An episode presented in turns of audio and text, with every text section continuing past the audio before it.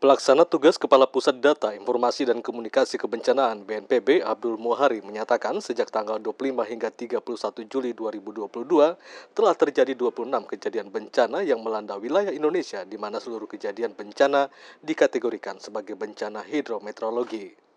Banjir menjadi bencana terbanyak pada periode ini dengan 14 kejadian, selanjutnya kebakaran hutan dan lahan dengan 5 kejadian, cuaca ekstrim dengan 5 kejadian, dan tanah longsor dengan 2 kejadian. Dalam kurun waktu tersebut, bencana banjir merendam 1.143 rumah yang menyebabkan 6.349 jiwa terdampak mengungsi serta mengakibatkan 42 rumah rusak. Sedangkan kebakaran hutan dan lahan menyebabkan 48,71 hektar lahan terbakar. Berdasarkan sebaran lokasi kejadian, banjir paling dominan di Indonesia Tengah dan Timur, sedangkan Indonesia Tengah ke Barat mulai dominan kebakaran hutan dan lahan. Dari uh, belahan uh, Indonesia Tengah ke Barat, maka kita harus mewaspadai ini hidrometeorologi kering karena musim kering sudah mulai signifikan dan titik-titik api mulai terpantau lebih banyak. Tetapi dari belahan Indonesia Tengah ke timur ini kita masih akan berhadapan dengan hidrometeorologi basah. Kata Abdul Muhari dalam keterangan pers secara virtual hari Senin 1 Agustus.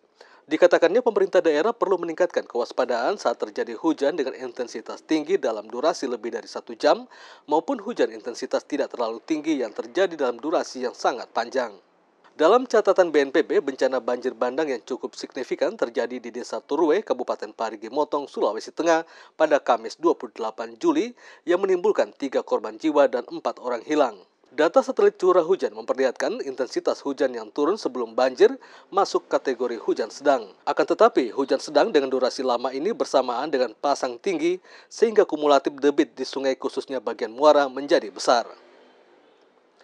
Kepala Bidang Kedaruratan dan Logistik Badan Penanggulangan Bencana Daerah atau BPBD Sulawesi Tengah, Andi Sembiring menyatakan upaya pencarian empat warga yang hilang masih terus dilakukan oleh tim SAR gabungan.